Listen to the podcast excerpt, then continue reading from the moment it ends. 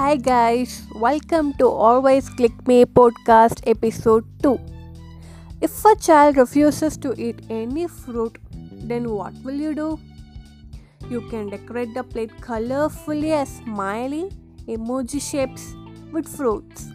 Colors attract the children quickly, colorfully, even more colorful. This tends to attract children's eyes and they started to eat it. You may also try fruits carving as basket, bag, doll, cartoons, etc. Even you can decorate your child favorite color fruits. Cut the fruits differently with the help of cutters available in the markets.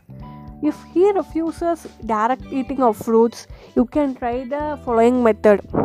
If you are giving a curd rice to him, place black grapes as eyes Place carrot as nose. Place beetroot or watermelon as mouth. As a nutrition and dietetic student, hope you follow this. Thank you.